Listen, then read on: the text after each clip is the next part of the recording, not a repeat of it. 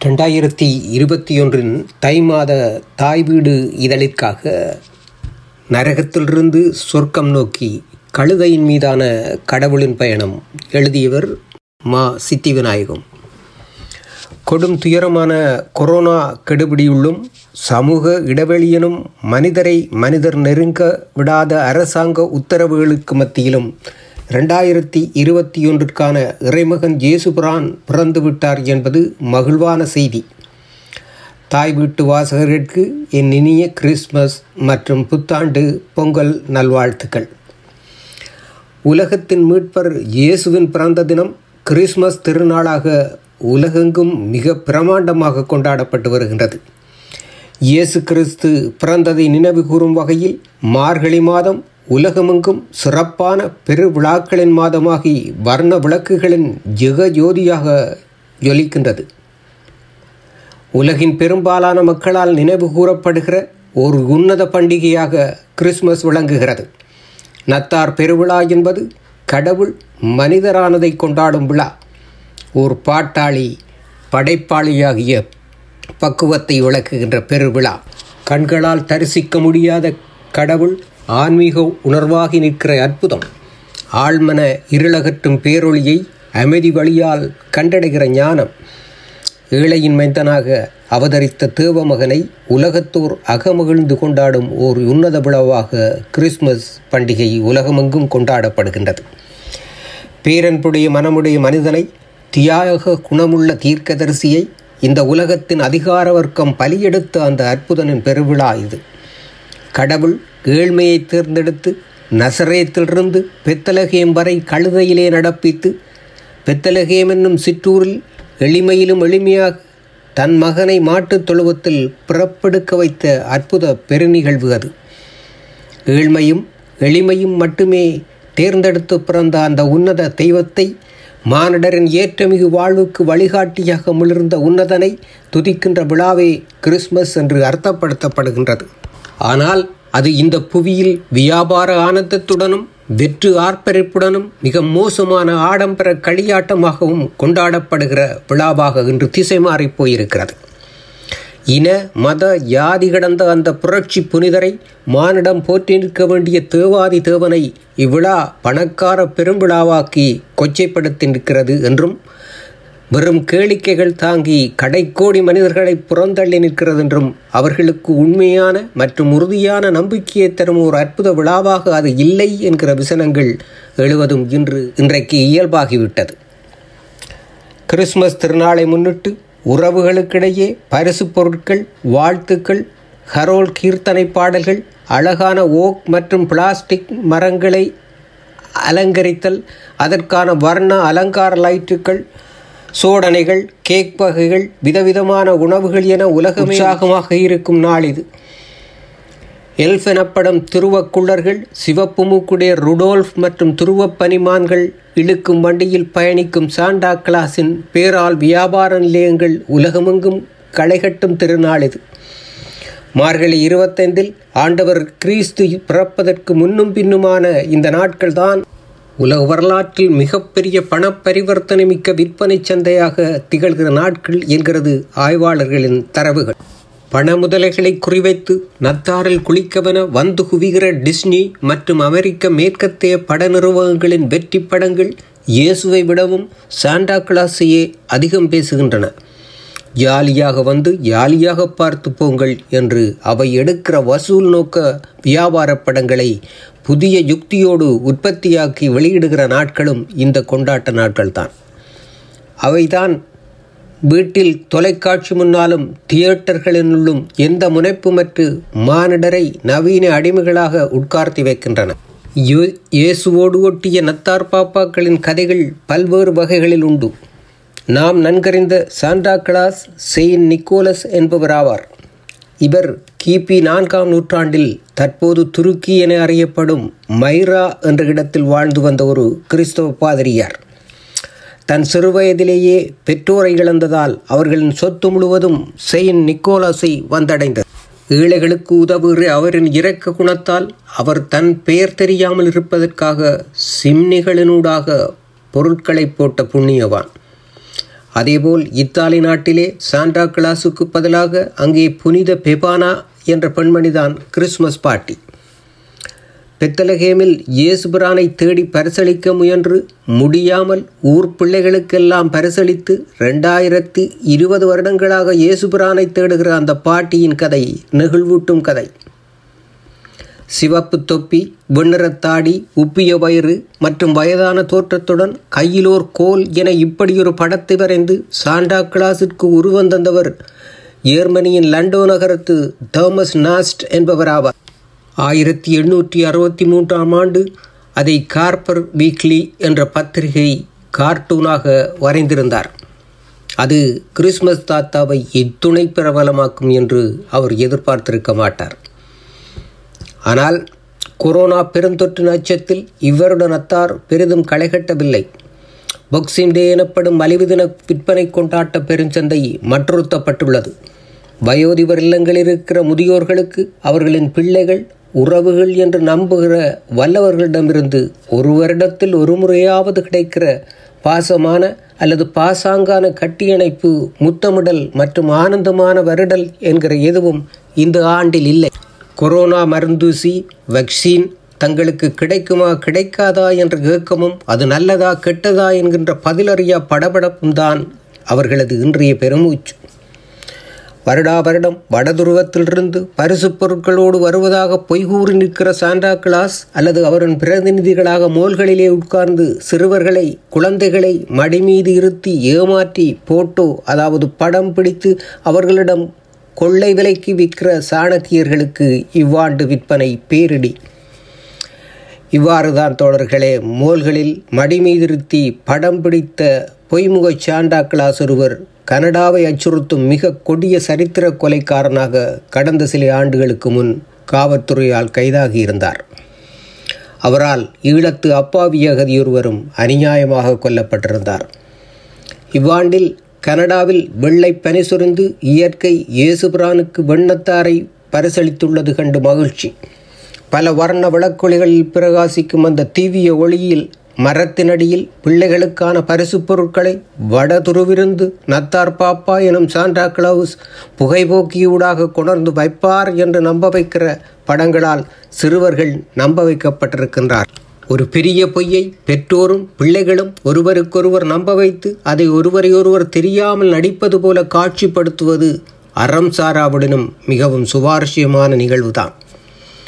என் வீட்டிலும் ஐந்து வருடங்களுக்கு முன் வாங்கிய பிளாஸ்டிக் மரத்தை பக்குவப்படுத்தி என் மகள் ஒவ்வொரு ஆண்டும் வைத்து வருகிறாள்.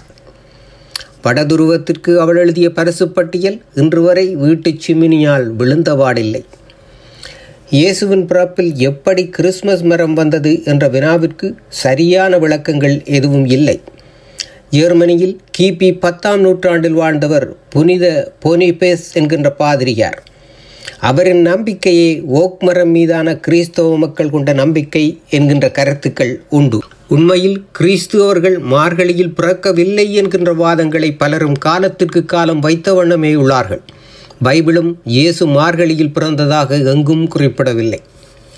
இயேசுவிற்கு என்றும் எதிரான ரோமர்கள் டிசம்பர் இருபத்தைந்தாம் நாள் வெற்றி வீரன் சூரியன் என்றழைக்கப்பட்ட சூரிய கடவுளின் பிறந்த நாளை கொண்டாடும் பண்டிகையை ஏற்கனவே கொண்டாடியிருந்தனர். அதுவே காலப்போக்கில் கிறிஸ்து பிறந்த நாளாக கொண்டாடப்பட்டது என்கின்ற வாதங்கள் உண்டு. கிறிஸ்தவ சமய மறுசீரமைப்பின் பின் உருவாகிய சீர்திருத்த திருச்சபைகள் கிறிஸ்மஸ் கொண்டாட்டங்களை பாப்பரசரின் ஆடம்பரம் என்று கண்டிக்கின்ற காட்சிகளை நாளும் நாம் காண்கின்றோம். இந்நிலையில் இயேசுபிரான் காலத்தில் உலகமெங்கும் வியாபித்திருந்த ரோமானிய பேரரசு குறித்த செய்தி முக்கியமானது. ஐரோப்பாவில் நெடுங்காலம் தொடர்ந்து மக்கள் வாழ்ந்திருந்த நகரங்களில் ஒன்றாக போற்றப்படுகின்ற ரோம் நகரின் வரலாறு ரெண்டாயிரத்து ஐநூறு ஆண்டுகளுக்கும் முந்தையதாக உள்ளது. பள்ளங்கதைகளின்படி கிமு எழுநூற்றி ஐம்பத்தி மூன்றில் ரோம் நிறுவப்பட்டதாகவே கருத இடமுண்டு. கிரேக்கர்களின் போர்க்கடவுள் செவ்வாயாகும். இவருக்கும் ட்ரியா சில்ஃபியா என்கிற பெண் பூசாரிக்கும் இரட்டை குழந்தைகள் பிறந்தார்கள். இவர்கள் பெயர்கள் ரோமுலஸ் மற்றும் ட்ரேமஸ் என்று அறியப்படுகிறது. செவ்வாயின் எதிரியான அமுலியஸ் அந்த குழந்தைகளை டைவர் நதியில் எறிந்தான். ஒரு ஓநாய் அவர்களை இழுத்து வந்து பால் கொடுத்து காப்பாற்றியதாம். இதற்கான சிற்பங்களை சிலைகளை இத்தாலியின் பட்டி தொட்டியெங்கும் எங்- இன்றும் காண முடிகிறது. பைசா நகர சாய்ந்த கோபுரத்தின் அருகில் நிறுவியுள்ள இவ்வகை சிற்பத்தை நான் கண்டவேளை இத்தாலிய வழிகாட்டியொருவனிடம் ஓநாய் மனிதருக்கு பாலூட்டி வளர்ப்பதென்பது சாத்தியம்தானா? என்ற என் கேள்விக்கு அவன் சிரித்தபடியே எழுதி வைத்த சரித்திரங்களை சாத்தியமா என்று கேள்வி கேட்கக்கூடாதென்றான்.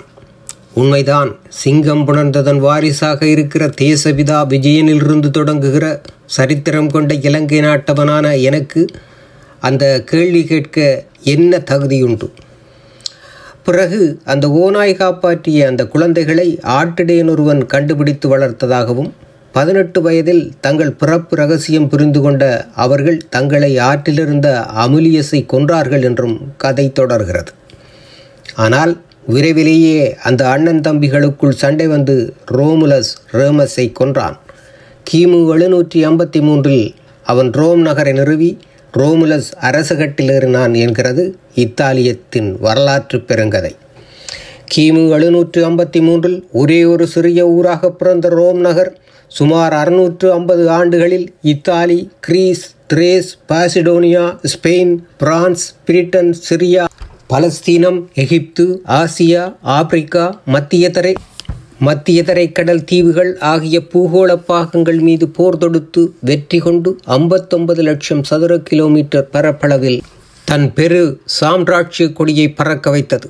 இந்த ரோமானிய பேரரசின் தொடர்ச்சி மிகுந்த பேராட்சி கொடுங்கோன்மைமிக்கது கிறிஸ்து பிறப்பதற்கு முன்னதாகவே ரோம சாம்ராஜ்யத்தின் அடிமை முறையை எதிர்த்து அடிமைகளின் எழுச்சியாக தன்னை மெப்பித்து காட்டியவன் ஸ்பார்டகஸ் என்கின்ற ரோம அடிமை. பார்வைக்கு எல்லா வல்லமையும் கொண்டது போல் தோன்றிய ரோம பேரரசு முழுக்கவும் அடிமை முறையின் அடிப்படையில் அமைந்திருந்த கொடும் வல்லரசு. அதனை எதிர்க்க துணிந்த அடிமைகளின் நிகரற்ற தலைவனாக ஸ்பார்டகஸ் அவர்கள் போற்றப்படுகிறான் என லெனின் கால் மார்க்ஸ் போன்ற முற்போக்கு புரட்சிகர சிந்தனவாதிகளால் விதந்து போற்றப்பட்டவன் ஸ்பார்டகஸ். உலகம் முழுவதிலும் உள்ள இலட்சக்கணக்கான அடிமைகளின் சிந்தனையை தட்டி எழுப்பியது இவரது செய்தி. இரத்தவரி பிடித்த ரோமாபுரி ஆட்சிகளுக்கு ஆட்சியாளருக்கு எதிரான அடிமைகளை ஒன்று திரட்டி ரோமாபுரியையும் அதன் கருத்தோட்டங்களையும் ஒழித்து கட்ட தீவிர போராட்டம் நடத்தியவன் ஸ்பார்டகஸ். இவர் செய்த புரட்சியின் ஆண்டான கிமு எழுபத்தி ஒன்று வரலாற்றின் இரும்பு கால்களின் கீழே நசுங்கிவிட்ட போதும் அந்த மகத்தான புரட்சிதான் சரித்திரத்தின் முதலாவது அடக்கப்பட்டவர்களது புரட்சி.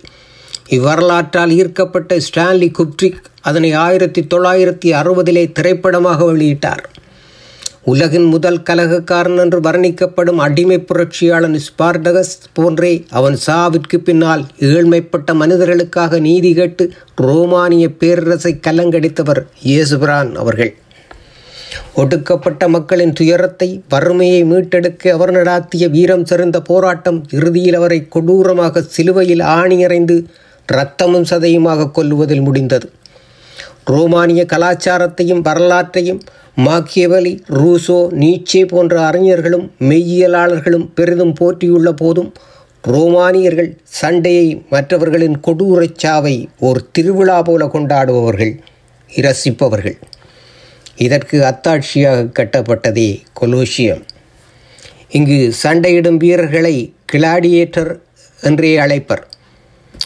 ஸ்பார்டகஸும் ஓர் அடிமை கிளாடியேட்டராக இருந்தவன் கிளாடி என்றால் கத்தி என்று பொருள் என்கின்றார்கள். கிபி முதலாம் நூற்றாண்டில் கொலோசியம் கட்டப்பட்டது. இதன் உயரம் நூற்று ஐம்பது அடியாகும்.